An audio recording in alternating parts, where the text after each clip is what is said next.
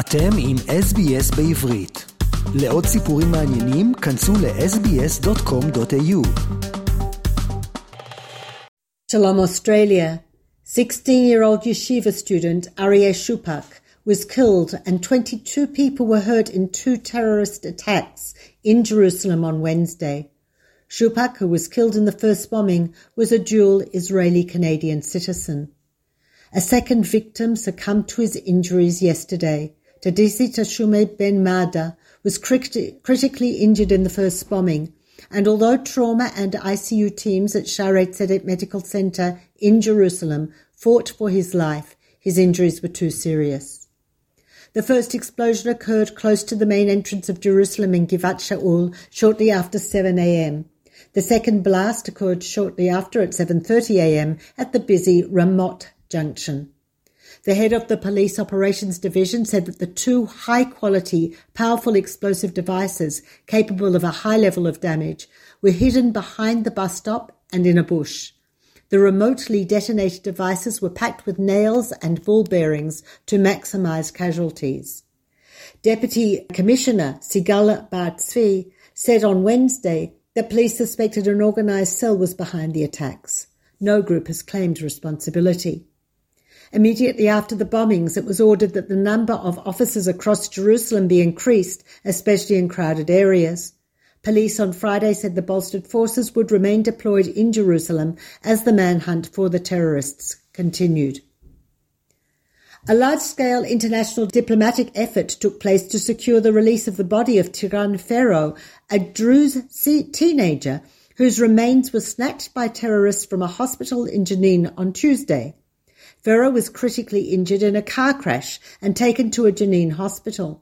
His grieving father said in a radio interview that he was with his son when a group of up to 60 armed men stormed the hospital and demanded the body of the soldier. At first he did not understand what they wanted, but he was helpless as they snatched his son. The kidnappers were demanding the release of Palestinians imprisoned by Israel or the bodies of deceased Palestinian terrorists being held by Israel in exchange for Ferro, who was a senior high school student. Israel warned that if the body was not returned, the IDF would launch a large scale operation in the West Bank. As a result of the threats and diplomatic intervention from a number of Arab countries, the body was returned for burial. That no deals were made.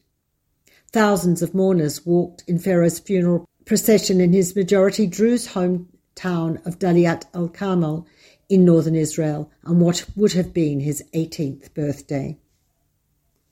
In negotiations to form the next government coalition, Likud and Otzma Yehudit agreed early on Friday on the positions the far-right party will hold in the incoming government.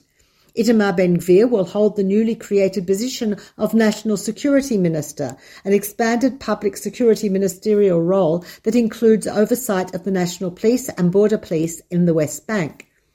Outgoing Defense Minister Benny Gantz said on Friday that Prime Minister designate Benjamin Netanyahu was allowing far-right MK Ben-Gvir to become the de facto premier in the next government. The move means Ben-Gvir will have control over border police troops involved in policing riots in the West Bank, as well as the evacuation of settlement outposts whose presence he has long supported. Gantz said that establishing a private army for Ben Gvir in the West Bank is dangerous and will create real security failures. The outgoing minister also warned that Netanyahu's reported decision to transfer control over the civil administration, the defense ministry body that governs aspects of civilian life in some 60% of the West Bank, to the finance ministry, which religious Zionism chairman Bezalel Smotrich is possibly going to head will lead to criticism from the international community that Israel is carrying out de facto annexation of the West Bank. In addition to the National Security Ministry, Ben Gvir's Otzma Yehudit party will also run an expanded version of the Ministry for Development of the Negev and the Galil, a newly created Heritage Ministry, the Knesset's Public Security Committee and the Knesset Special Committee for the Israeli Citizens Fund, which oversees state revenue from gas drilling, in addition to receiving the post of Deputy Economic Ministry. There will also be an expanded Southern law, that will permit the shooting of thieves caught stealing weapons from military bases, a problem that seems to be out of control.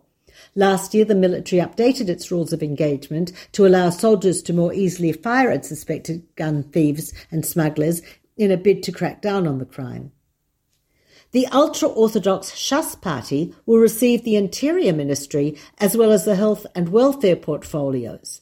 However, party leader Aryeh Deri's eligibility to be a minister is currently under question after the Attorney General said his recent corruption conviction could carry a finding of moral turpitude, which would bar him from holding a cabinet post for seven years. Deri received a 12 month suspended sentence last year, but resigned from Parliament before he signed a plea deal, allowing him to dodge the conviction of moral turpitude. Shas and Likud are reportedly looking into changing the law to allow Deri, who served 22 months in prison from 2000 to 2002 on a bribe taking conviction, to come back as a minister. The prospective coalition's second Haredi party, United Torah Judaism, is expected to get the Housing Ministry and the Social Equality Ministry expanded to include the Labour Department of the Finance Ministry. United Torah Judaism's Moshe Gafni was named chair of the Knesset's temporary finance committee on Monday, and the party also wants control of the Labour, Health and Internal Affairs and Environmental committees. Meanwhile, Likud talks with Bezalel Smotrich's religious Zionism appear to remain stalled. On Wednesday, Likud MK Yariv Levin, the party's main point man on coalition negotiations, described Smotrich's demands to shift parts of ministries to his control as delusional. Otzma Yehudit has said that it will not join the government without religious Zionism, and there is no government without them. Netanyahu is expecting Smotrich to realize that all the other parties have made advantageous deals and that his holding out will not benefit him. Amer Alkinawrawi, a 39 year old resident of Rahat, is expected to be charged with a terrorist act of attempted murder. The Beersheva's magistrate court was told by police during a custody hearing on Friday. The court ordered Alkinawrawi's detention to be extended for seven days. He is alleged to have driven his vehicle on the footpath near the Israeli Air Force Technological College on Thursday slamming into an 18 year old student and seriously injuring him. The IDF on Friday suspended two soldiers who physically assaulted and taunted left wing activists in Hebron, the latest in a series of incidents involving the Givati Infantry Brigade in the city. The group of activists had travelled to Hebron to meet with local Palestinian families as an act of solidarity after Israelis visiting last week initiated clashes with them. In video footage, troops were seen knocking a man to the ground and punching him. Another soldier is heard shouting at the other activists, get the F out of here. Another soldier from the same squad was seen confronting an activist and bo- boasting about far right wing lawmaker Itamar Ben-Gvir and how he would handle things. Extremists set fire to a number of vehicles and sprayed racist slogans and hate crime attacks in two Israeli Arab towns near Jerusalem overnight, Thursday, Friday.